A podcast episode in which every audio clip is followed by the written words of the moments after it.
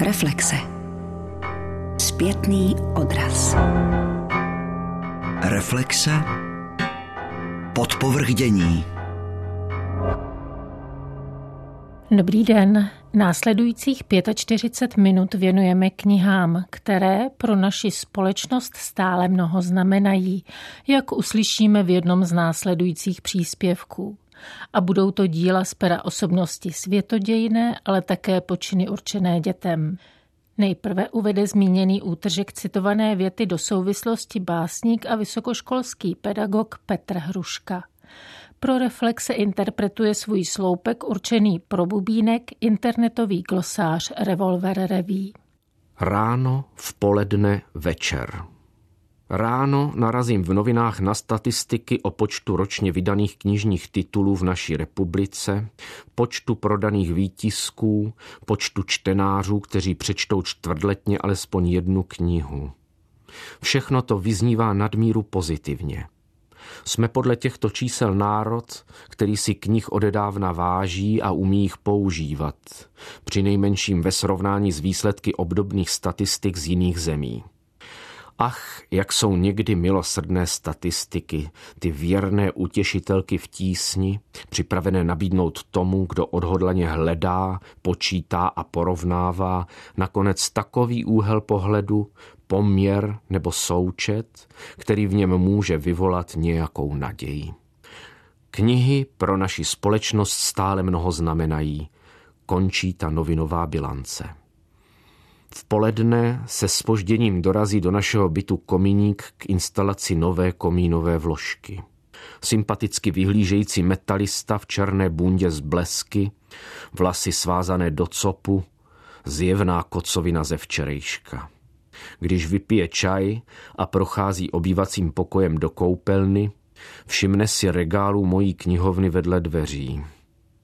Zalapá podechu. Ty jo, vy sbíráte knihy? Moje segra taky. Vyměňujete? Zatím jen čtu, zamumlám a ukazuji mu, kde máme ten komín. Jo, knihy, slyším ho z koupelny. Ty se můžou sakramensky hodit. Večer se vracím z nemocnice, kde jsem se na návštěvě zdržel, protože sestřičky byly velkorysé a nechávali mne s pacientem, který nejevil známky zhoršení stavu. Trolejbus je poloprázdný, z konečné zastávky veze pouze ustarané lidi, co se dopustili podobného přestupku proti nemocničnímu řádu jako já. Na sedadle za mnou probíhá rozhovor dvou velmi starých paní. Je to s vaším Karlem lepší? Poznává vás? Mluví s vámi? Poznává, myslím, že ještě poznává, ale už se mnou nemluví. Víte, dnes třeba jen opakoval takové nějaké veršíky, co četl v mládí. Hledím z okna trolejbusu do houstnoucí tmy a představuji si, co ta paní asi od svého Karla před chvílí slyšela. Od svého Karla, který už nemluví, jenom říká verše.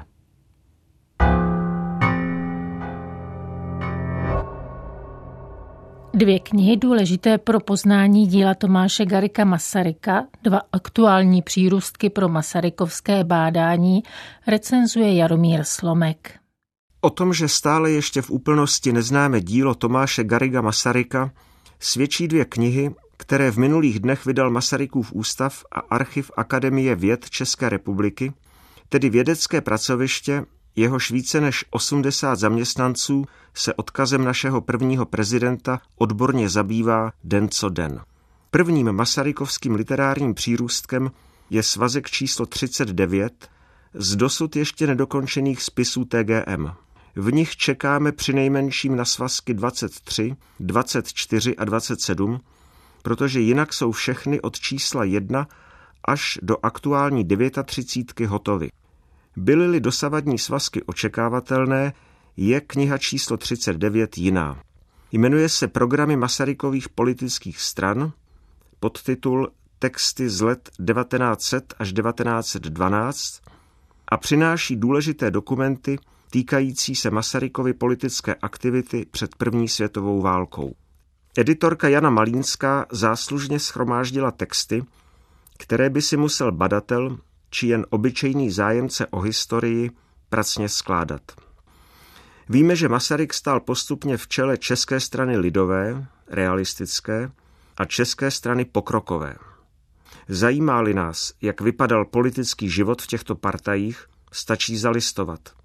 Tady máme všechno jako na dlani. Teprve s dobrou znalostí Masarykova politického angažmá v letech, kdy překročil padesátku, pochopíme genezi Masaryka bořitele rakouského mocnářství a Masaryka prezidenta Nové republiky. Když čteme třeba prohlášení České strany pokrokové z roku 1907, nazvané Voličstvu českému, slyšíme zřetelně Masarykovu dikci, cituji. Musíme požadovat vedle osobní bezúhonosti především odborného a politického vzdělání těch, kdo o mandát poslanecký budou se ucházet. Nebo velkou pozornost a píly chceme věnovat otázkám veřejného zdravotnictví i zájmům stavu lékařského a usilovat o veřejnoprávní jich úpravu. Národ, zvláště malý, který se nestará o zdravou duši a zdravé tělo, nechápe svého kulturního poslání a základní nutné podmínky svého rozvoje. Buď zřízeno zvláštní ministerstvo veřejného zdravotnictví. Nebo ještě, důsledkem požadované odluky státu a církve bude též vyloučení ministerstva kultury z ministerstva vyučování. A důležitá drobnost, cituji, vůči Vídni má být společným cílem usilování všech českých stran úplná politická samostatnost českého národa v rámci svobodného pokrokového soustátí rakouského. Chceme nabít náležitého podílu ve vládě a moci v tomto státě a tak dospívat k vlastní státní samostatnosti. Konec citátu. Vida. Dospívat k vlastní státní samostatnosti. Tady je to černé na bílém, sedm let před sarajevským atentátem. V roce 1912, tedy dva roky před počátkem první světové války, měla česká strana pokroková takovéto moderní požadavky na tělesnou výchovu ve školách. Cituji. Tělocvik zaveden buď do všech škol jako předmět povinný, ale nebudiš ho zneužíváno k účelům militarismu, jenž se příčí humanitnímu poslání školy. Obec zřizuje k účelu tomu všude ve veřejných sadech zahradách a na jiných přiměřených místech malá hřiště na obvodech obcí pro školní, dospívající i pro dospělou mládež. Zakládejte dále všude koupelny a lázně sprchové a kde poměry tomu dovolují, také plovárny. O tom, že by měly být zlepšeny hmotné podmínky učitelů, psal už Karel Havlíček Borovský. Také Masarykova strana žádala, cituji, hmotné postavení učitelstva budiž zlepšeno a plat upraven jednotně dle zásady stáří. Učitelstvo požívej neskráceně všech občanských práv a budiš na všech činitelích církevních i občanských nezávislé. Dnešní vysokoškolští studenti žurnalistiky asi netuší, že Masaryk věděl už před více než sto lety, co by se na vysoké škole pro žurnalisty mělo přednášet. Tehdy taková škola neexistovala Masaryk v tom výrazně předběhl svou dobu. Cituji.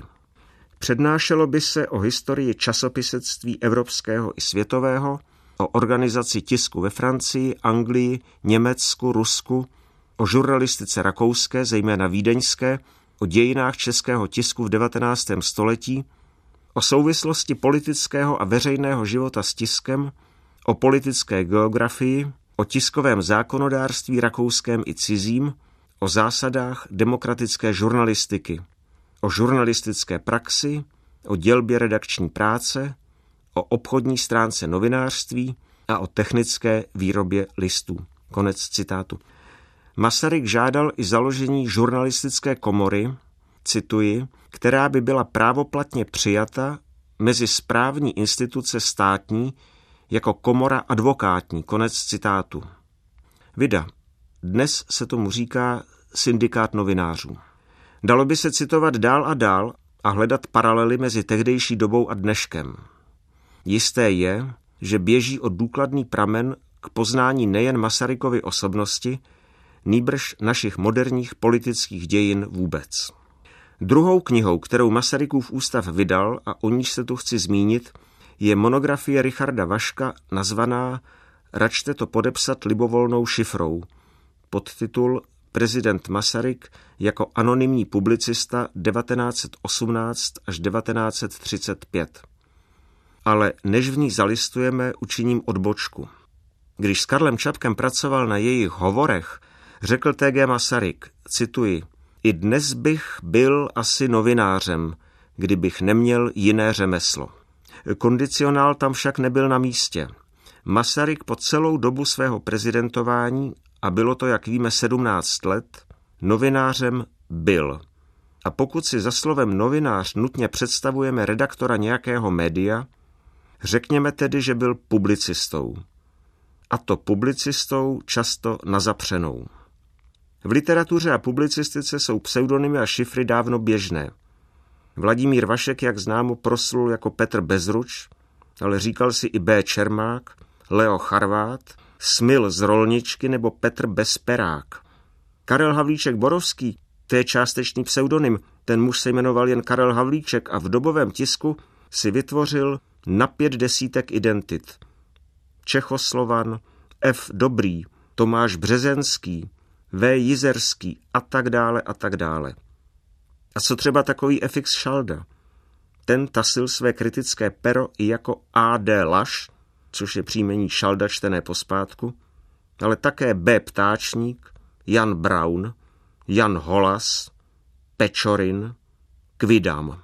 A pod pseudonymy a šiframi psal své příspěvky do novin i T.G. Masaryk, což je dávno známo, říkal si například F.O. Pisarevský, Fra Lorenzo, G. Žalut, L, VČ, VR, ŽET a tak dále. Nesmíme však zapomínat, že jsou Masarykové jaksi dva. Ten v letech předprezidentských univerzitní profesor, politik, publicista a pak ten stojící v čele státu.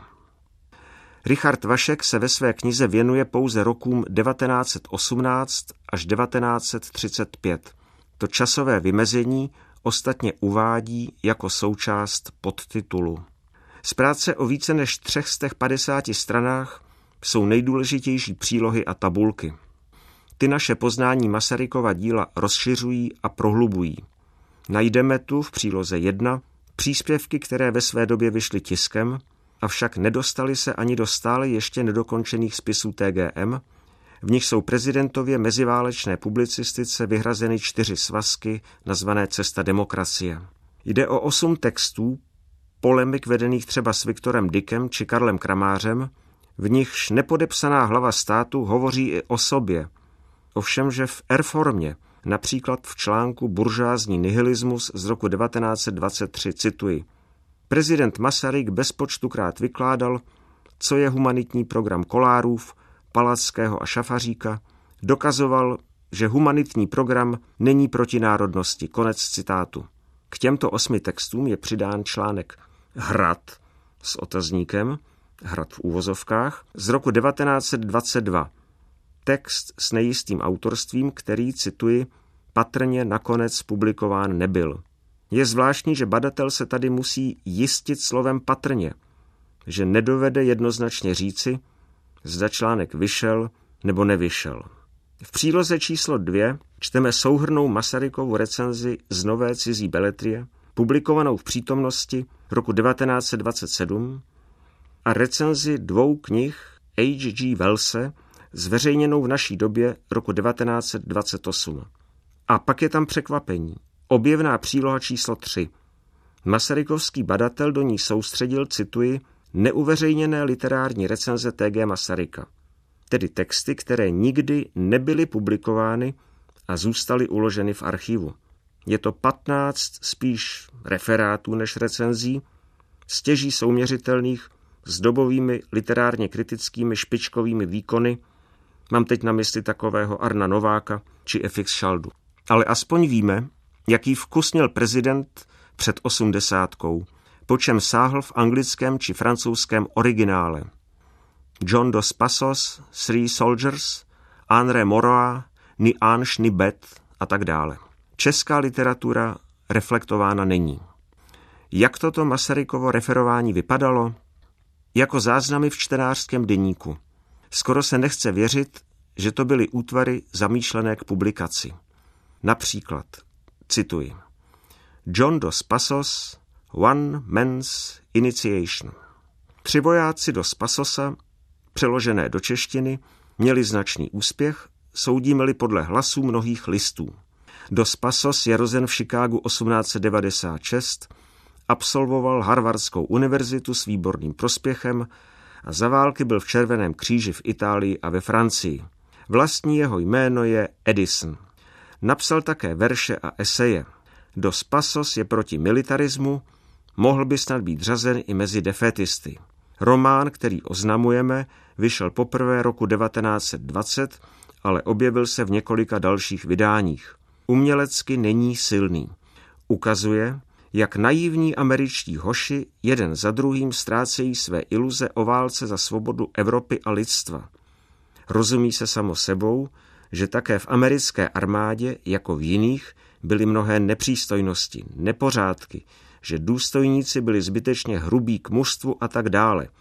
V zákopech lidé dostali vši, strádali vším možným způsobem, lékařské ošetření nebylo vždy v pořádku a tak dále, o tom nemůže být pochybnosti.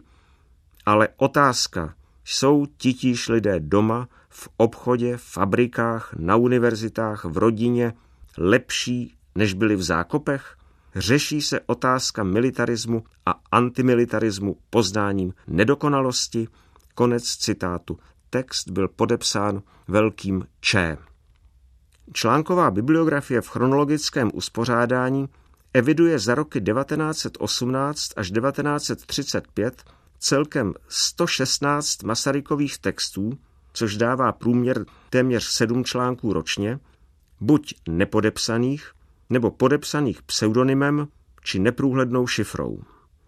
Nejznámější z nich je zajisté Hitlers Credo, recenze knihy Mein Kampf, uveřejněná v dubnu 1933 německy v Prager Presse pod šifrou VS. Tady je v celku pochopitelné, že prezident nechtěl pod svým jménem hodnotit dílo vydané kancléřem sousední země. Šifra VS byla projevem politického ohledu a diplomatického taktu.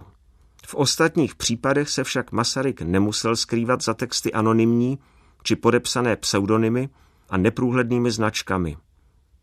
A nebo to všechno dělal proto, aby svým polemickým soupeřům nestěžoval podmínky? Je to možné. Další tabulka ukazuje, že Masaryk publikoval na zapřenou nejvíc v Národním osvobození, 31 textů, avšak své příspěvky svěřoval i času, 29, či přítomnosti, 22. Vedle toho se jeho publicistické texty objevovaly v dalších devíti denících a časopisech, jako bylo České slovo, Právo lidu, Venkov. A ještě s dovolením poznámku k hovorům z TGM před chvílí citovaným. Pan Vašek je buď nezná, nebo ho prostě zradila paměť. Chtěl své pojednání zakončit efektně, proč ne, a tak to udělal, cituji, jedním Masarykovým výrokem, který prý zaznamenal, cituji, publicista J. Smetáček. Na dotaz, jak hodnotí úroveň tisku, TGM údajně odpověděl, denně se na noviny zlobím, z toho vidím, jak je mám rád. Je docela trapné, že tady jde o zkomolný citát z hovorů z TGM. V nich Karel Čapek zaznamenal Masarykova slova takto. Cituji. Co bych vám říkal o novinách? Denně se na ně zlobím a z toho sám vidím, jak je mám rád. Konec citátu. Tento lapsus prošel přes tři recenzenty z devíti tituly i přes tři redaktorky. Ale to je maličkost a bylo by malicherné použít ji proti celé knize, jinak překvapivé i poučné. A objevné neméně, než je na počátku tohoto povídání připomenutý svazek nazvaný programy Masarykových politických stran. Jak nakladatelství Portál, tak Albatros vydala každé po jedné knize Petra Horáčka, nositele řady mezinárodních ocenění, autora úspěšných dětských knih psaných v angličtině, přeložených do několika jazyků světa, včetně vlámštiny či japonštiny, a dnes už také do češtiny, která je jeho rodným jazykem. U příležitosti prezentace knižních novinek pozvala autora k rozhovoru Eva Ocisková. Petr Horáček, Výtvarník, malíř, ilustrátor, spisovatel. Zhruba tak, ano. My jsme se setkali díky našim společným přátelům před časem na veletrhu Svět knihy. A to bylo ještě nad knížkami, které vycházely v angličtině. Byly to dětské knihy. Dnes na veletrhu máme příležitost už vidět knížky, které čerstvě vyšly v češtině. Jsou to dvě knihy, jedna se jmenuje Nenažraná koza a druhá o myšce, která se nebála. Petře, co bylo první? U knížky, kterou ty jsi sám vymyslel, rovnou si napsal text a zároveň si ten text ilustroval, anebo si nejdříve začínal jako ilustrátor mm-hmm. dětských knih? Já jsem studoval Holarovu školu výtvarnou a studoval jsem design. Později jsem studoval Akademii výtvarných umění a dlouho jsem si myslel, že budu malíř a pořád ještě maluju, ale v době, kdy jsem se odstěhoval do Anglie, rok poté jsem byl oslovený jednou paní, která psala knížky a ptala se, jestli bych jí nenakreslil obrázky. A já jsem to tenkrát dělal čistě náhodou. Jsem začal ilustrovat a ilustroval jsem knížku pro tuhle paní a zjistil jsem, že mě to moc baví a začal jsem psát své vlastní věci. Takže vlastně jsem se k tomu dostal úplnou náhodou, ale hodně brzo na to jsem začal ilustrovat a psát svoje vlastní věci. Máte dvě dcery? Byli prvními, kterým si ty své příběhy pro děti četl a ukazoval obrázky? V té době byly ještě hodně malý, takže vlastně cokoliv táta nakreslil, to se jim samozřejmě líbilo. Já si pamatuju, že No, co byly holky mimina, tak jsem je vždycky uspával, takže jsem si je dal na kolena a vrtěl jsem kolenama a u toho kreslil. A čím byli starší, tak pak už seděli my na klíně a kreslili jsme si spolu. Tím pádem vlastně všechno, co táta nakreslí, je v pořádku a jsou vlastně hrozně nekritický ty holky. Stále? Teď už jsou eh, dospělé. No, myslím, že stále. myslím, že stále. Je to těžký, no, myslet si, že vlastní děti mi budou dělat oponenturu spravedlivou, to asi ne, no. A tvá žena Claire? Tam je to jiná. Klára ta je taky Klára vždycky, když ke mně přijde do ateliéru a já třeba ten obrázek, když ilustruju knížku, tak každý ten obrázek udělám několikrát. Hodně často. Ty obrázky jsou si dost podobný. A já třeba mám na stole tři obrázky, které jsou si hodně podobný a chci pokláře, aby ukázala ten, který zůstane v knížce, aby vybrala ten nejlepší. Ale ještě než se jí zeptám, tak si je dozadu jako oznámkuju, že už si dopředu vyberu ten, který tam chci mít. A tam si to opravdu napíšeš na ten no, obrázek? Napíšu jedna, dva, tři. a ukáže to Kláře a Klára ukáže na dvojku a já se strašně naštvu, protože mi nerozumí. Nebo prostě... Ne, prostě to ne, ne, to ne, ale vždycky mě překvapí, když si vybere jiný. Jo? Mm. Mám radost, když si vybere ten správný. Tak to už jsem se naučil, že to taky nedělám. Ale je pravda, že třeba Klára přijde nahoru a nestane se to často. Já říkám nahoru, protože mám ateliér nahoře. Mm. Nestane se to často, ale někdy přijde a řekne, že to je třeba utahaný, nebo že to není přesně ono a já po ní chci, aby mi vysvětlila, co se jí na tom přesně jakoby nelíbí. A Klára tohle to neumí.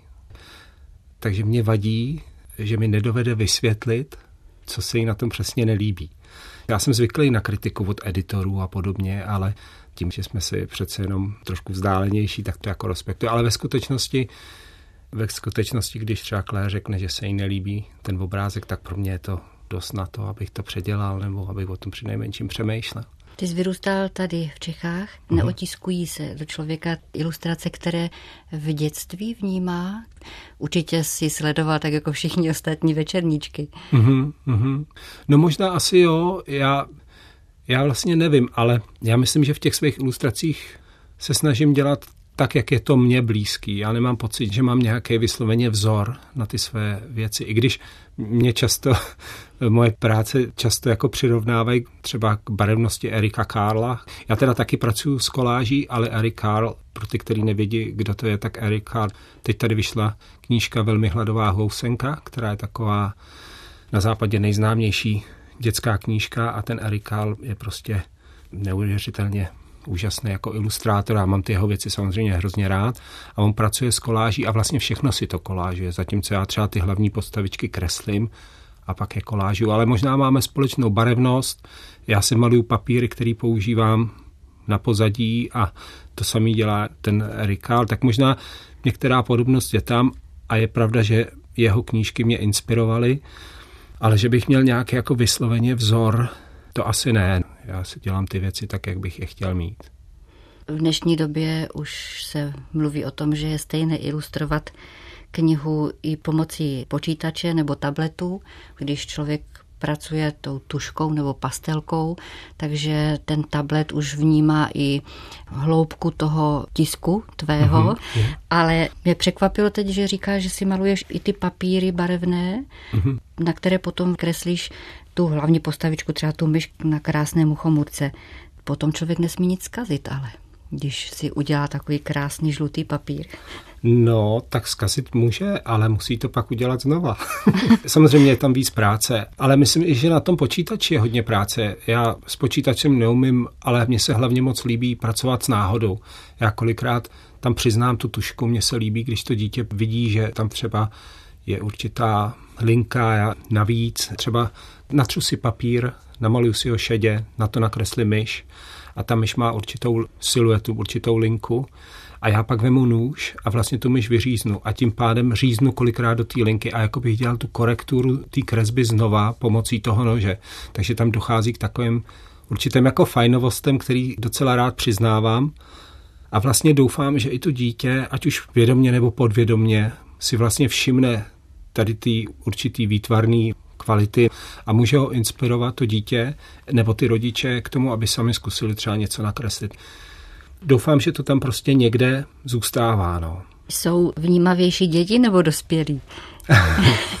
no, no, děti jsou určitě vnímavější než dospělí, ale nevím, stalo se mi, že k mně přišla jedna paní a říkala mi, abych se teda neurazil, ale že se jí hrozně líbí ten můj tučňák už jenom proto, že ho umí sama takhle nakreslit. Tak samozřejmě, že mě to vůbec neurazí a líbí se mi, že si to vůbec zkusí ho takhle nakreslit, mm-hmm. že si s tím dítětem sednou a tu kresbu si takhle podle té mojí udělají, to je přece bezvadný. Rád spolupracuješ s dětmi, to znamená, že jim kreslíš ty příběhy přímo, když si s nimi vyprávíš. Viděla jsem jednu takovou besedu, ne letos, ale dříve na veletrhu a někteří dospělí, kteří se nebojí, tak taky hezky reagují vlastně i tím smíchem nebo odpovědí na tvé otázky. Je to no. inspirující no. pro tebe, i když už máš ten příběh, který třeba, já nevím, tu kozu nebo myšku máš hotovou nebo mouchu, já dělám hodně festivalů třeba, nebo hodně jezdím po školách. Teda samozřejmě já nebydlím už v Čechách delší dobu, ale jezdím hodně, hodně po školách a s těma dětma tam se vyřádíme, no, tak mě to baví, mě to samozřejmě inspiruje. Ty děti jsou hrozně vtipný, pohotoví. A když mám pak někde při nějakém povídání někde nějakého dospělého, který se opravdu upřímně baví a směje, tak z toho mám radost. Letos zrovna tam byl jeden pán, který se smál ze všech nejvíc, tak tak to mě udělalo docela radost. No. Proč si vybíráš zvířátka jako hlavní hrdiny svých knížek? No, tak těch důvodů je víc. Mně samozřejmě vyhovuje to, že s těma zvířátkama se člověk tak jako že mu dávají určitou volnost, že když vlastně maluju lidi nebo kreslím lidi, tak si připadám trošičku jako svázaný. Tam člověk opravdu si musí dát pozor, aby ten chlapeček prostě vypadal jako chlapeček, zatímco tu myš já můžu udělat různě. Já ji můžu klidně oblíct ponožky a nevadí to, anebo ji prostě nakreslím jako myš, která běhá někde v kuchyni normální myš a furt jsou to myši. To je jedna věc. Druhá věc je ta, že když člověk udělá knížku o myšce, tak se s ní vlastně s tou postavičkou může lehce stotožnit jak kluk, tak holka že se stane, že když třeba v té knížce hlavní postavička chlapeček, tak najednou rodiče mají pocit, že to holčičce nemůžou koupit, protože to o chlapečku. Já neříkám, že to je správně, ale může se to dít. Ale jak říkám, mě baví to, že mi ty zvířátka, že mi vlastně dávají volnost. No. Možná i pro děti je ta představa volnější, že když se nebojí myška taková malinká, tak já se také nemusím bát. To taky, samozřejmě. Že se to dítě no. snadněji s tím zvířátkem stotožní, nebo si vezme ten příklad, aniž o tom nějak ví nebo tuší. A, určitě. Nebo ty určitě. musíš vygradovat ten příběh, pamatujte si a dětičky, nebojte se. Aha. Mhm. Ta koza, ta má výraz naprosto, řekla bych, lidský. Prosím tě, ten název nenažraná koza, tak no. si říká, ten je docela natvrdo. No, vedený. ono, právě tahle knížka samozřejmě, nebo ne samozřejmě, ale vyšla nejdřív v Anglii u mýho nakladatelství a v té angličtině je to slovo greedy. Nemá to takový zvuk jako v té češtině a my jsme strašně dlouho přemýšleli, jak bychom tu knížku pomenovali. A opravdu jsme těch variant měli několik ale žádná z nich nefungovala tak, jak by jako měla. No. A nakonec jsme teda si řekli, a nakonec proč ne, že on nenažraná koza, teď vlastně to je pravda. Ten příběh se tak vyvíjí, ano, že s ní ano. na co přijde. Ano, ano, ano. Také podle toho v té knižce občas vypadá. Jo. Leží na zádech Já myslím, že... zelená celá nohy nahoru. Já myslím, že říct o koze, že je nenažraná, je celkem v pořádku. Asi je, ale říct si to o člověku, to už je více Tak a přesto ano. takový jsou. Ano, ano. Protože mlsná koza to by neodpovídalo. Neodpovídalo, právě tak, no, mm-hmm. přesně tak, že vlastně by to bylo na snadně mlsná koza, jenže tahle opravdu si nevybírá. Když si začínal, která první kniha, které zvířátko mělo úspěch v zahraničí? No, který mělo opravdu první úspěch, myslím, že to zrovna byla ta myška, ale... A nebo ta moucha? Ta moucha úspěch jakoby neměla, to ne, ta moucha ta trvalo deset let, než ta knížka vyšla vlastně. To se všichni báli asi? Eh, no tak, eh, protože moucha je v podstatě jakoby nepopulární zvířátko pro dospělí. Mm-hmm. A knížky bohužel nekupují děti, ale dospělí. A dospělým ta moucha jakoby vadí. No, tak přestože kolikrát se říká, že to je jako jedna z mých takových nejvtipnějších knížek, tak že by se jo prodávala, ani nevím. A američani, kteří normálně vydávají ty mé knížky celkem celkem rychle, tak, tak jim trvalo pár let, než vlastně tu knížku koupili od Angličanů. A mě trvalo dobrých deset let, než jsem vlastně svého nakladatele přesvědčil, že by bylo fajn to vydat. Ale možná ta myška, no, je to tak, že já jsem nikdy neměl ambici udělat víc knížek s jednou uh-huh. postavičkou. A vlastně ale jsem skončil s tím, že tahle ta myška je ta poslední a udělali jsme čtyři knížky. Ale opravdu to vzniklo čistě jenom že jsem měl pocit, že tu postavičku nechci nějakým způsobem opustit. Mohl jsem ji nahradit něčím jiným, ale mně se prostě hezky kreslí a mně se na ní líbí to, že je to taková opravdu jako dětská figurka, že je taková naivní a střelená a tak jsme skončili s tím. No vlastně ta první knížka se jmenovala Nový domek pro myšku a ta tenkrát v roce 2005 vyhrála knížku roku v Holandsku. Takže možná tohle to byla první knížka, která měla jakoby větší větší úspěch. No a pak jsme ještě dělali tu husu Lízu, to taky byla taková celkem populární figurka. A vánoční knížka? No to je ta husa Líza a Vánoční hvězda. A to je jako podobný osud, jako to taky. Jsme udělali asi tři knížky s tou husou, ale vlastně původní záměr to nebyl. Já to vlastně nemám rád.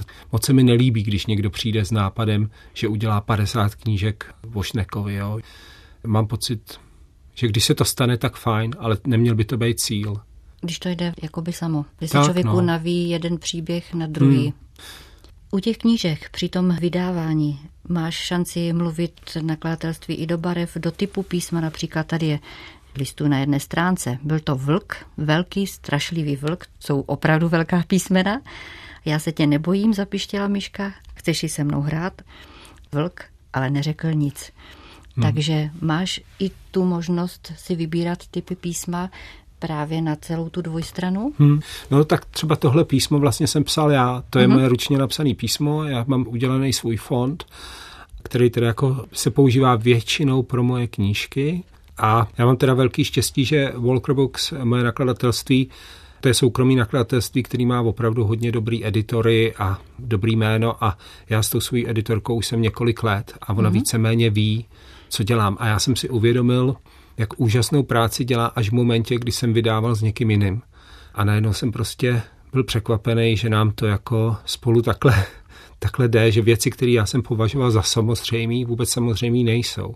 Mm-hmm. Ta moje editorka je opravdu bezvadná, no a nám se třeba stane, že kolikrát já dodělám knížku, ona se jmenuje Louis, Louis Jackson, a ona se mě zeptá, jestli bych neudělal návrh na obal a já třeba řeknu, udělám a teď nemám čas, tak já ho přinezu až na tu schůzku a přijdu na tu schůzku, položím svůj návrh a ona položí svůj návrh a ty, ty, ty návrhy jsou v podstatě identický. Ty jsi zmínila tu mouchu a ten obal je podle mě jeden z takových mých lepších obalů, opravdu mám z něj radost a ten obal ale vymyslela úplně právě ta moje editorka, že mhm. vlastně udělala nádherný, nádherný písmo a já když jsem to viděl, tak jsem prostě ten svůj návrh zmačkal a udělali jsme to tak, jak to chtěla ona, protože to bylo perfektní. No ale to je tím, že spolupracujeme tak dlouho a že si vlastně rozumíme, no, ona mm. už ví, co ode mě může čekat.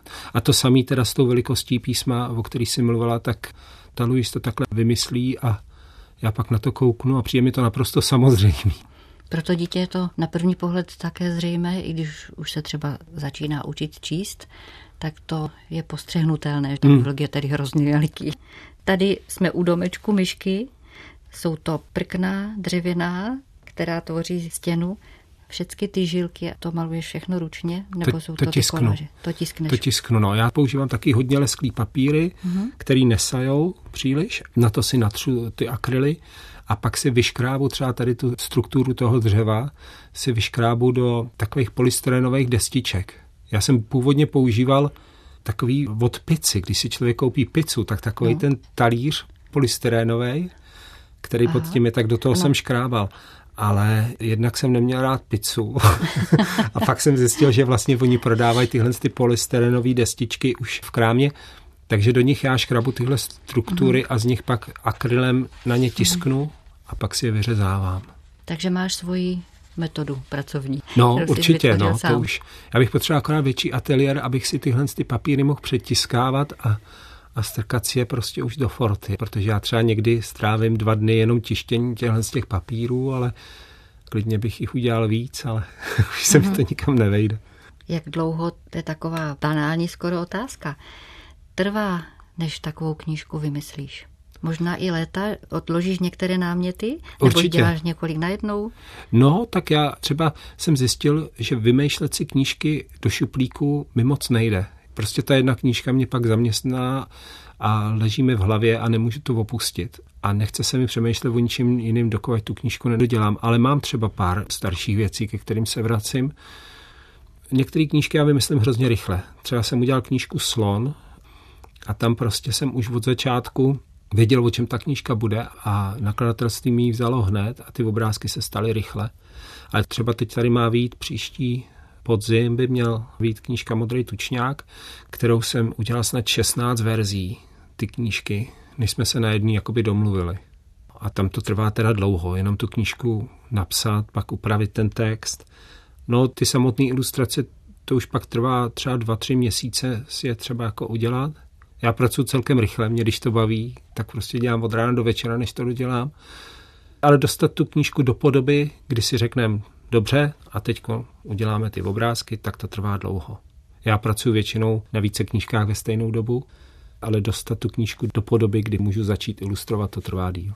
Ty pro inspiraci jezdíváš na prázdniny do Čech. No, určitě, no. Uh-huh. Tak to se stalo, že už jsem jednou nevěděl, co dřív a nakladatelství po mně chtělo knížku a já jsem si postěžoval své manželce, že nemám chvilku klid, že furt člověk zvedá telefon mm. nebo, nebo řeší jiné věci a tak mi Klár řekl, tak proč nejdeš někam, kde není telefon a tak mi kamarád tady v Čechách řekl, že k němu můžu zajet na chatu a od té doby já se tam snažím každý podzim zajet aspoň na dva týdny, abych tam byl úplně sám. A tam chodím po lese a pak si píšu a, a maluju si tam a pak vlastně z toho žiju celý rok. Mhm. Teď pracuješ na jakých příbězích nebo se kterými zvířátky? No, teď zrovna minulý týden jsem dodělal, doufám, že jsem dodělal, to člověk nikdy neví, dokud neuvidí náhledy na hmm. knížku, hmm. že někdy člověk předělá pár obrázků, ale myslím si, že jsem dodělal knížku, která se bude jmenovat Nejkrásnější místo na světě. A tam je zajíc, který se vydá hledat nejkrásnější místo na světě. Kde ho najde? Prozradíš nám to? To vám nemůžu říct ještě. Ale to děti neposlouchají. Reflexe určitě ne. A tak já myslím, že se vrátí, vyšel. Prosím tě, když ty příběhy vymýšlíš, vymýšlíš je v angličtině nebo v češtině? No, tak vymýšlím je v angličtině, no. Protože u té dětské knížky je vlastně hrozně důležitý, aby ten text měl rytmus, aby prostě ta knížka, aby jakoby tekla, jo? aby ten obrázek byl v perfektním souladu s tím textem a text obrázkem, aby se tam neopakovalo to, co je nakreslený v textu a zbytečně se nemluvilo o tom, co je vidět. A hlavně ten jazyk, aby to prostě fungovalo jako by písnička nebo básnička. Nebo... Ne, ne, že by se to mělo rýmovat, to vůbec ne.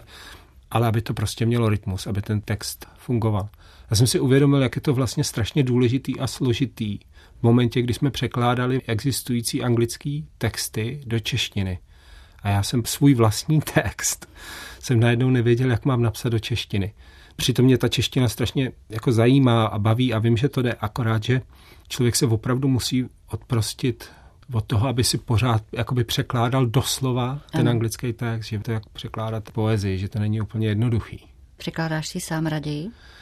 No určitě, určitě si to radši napíšu sám, ale potkal jsem se tady čilou náhodou s jednou úplně bezvadnou paní, Martinou Václavíčovou, která mi s tím pomáhá a ta ví asi o češtině všechno, takže vědět, že je tam někdo, kdo mi s tím textem pomůže, je skvělý. Popřeji ti hodně krásných příběhů. Zůstáváš u zvířátek, myslíš, natrvalo? No tak teď si zrovna skicuji jednoho kluka, ale asi se k ním pak zase vrátím. Může být kluk se zvířetem. No, no to je, to je, tam je spousta zvířátek. Mm-hmm. Spousta zvířátek a jeden kluk.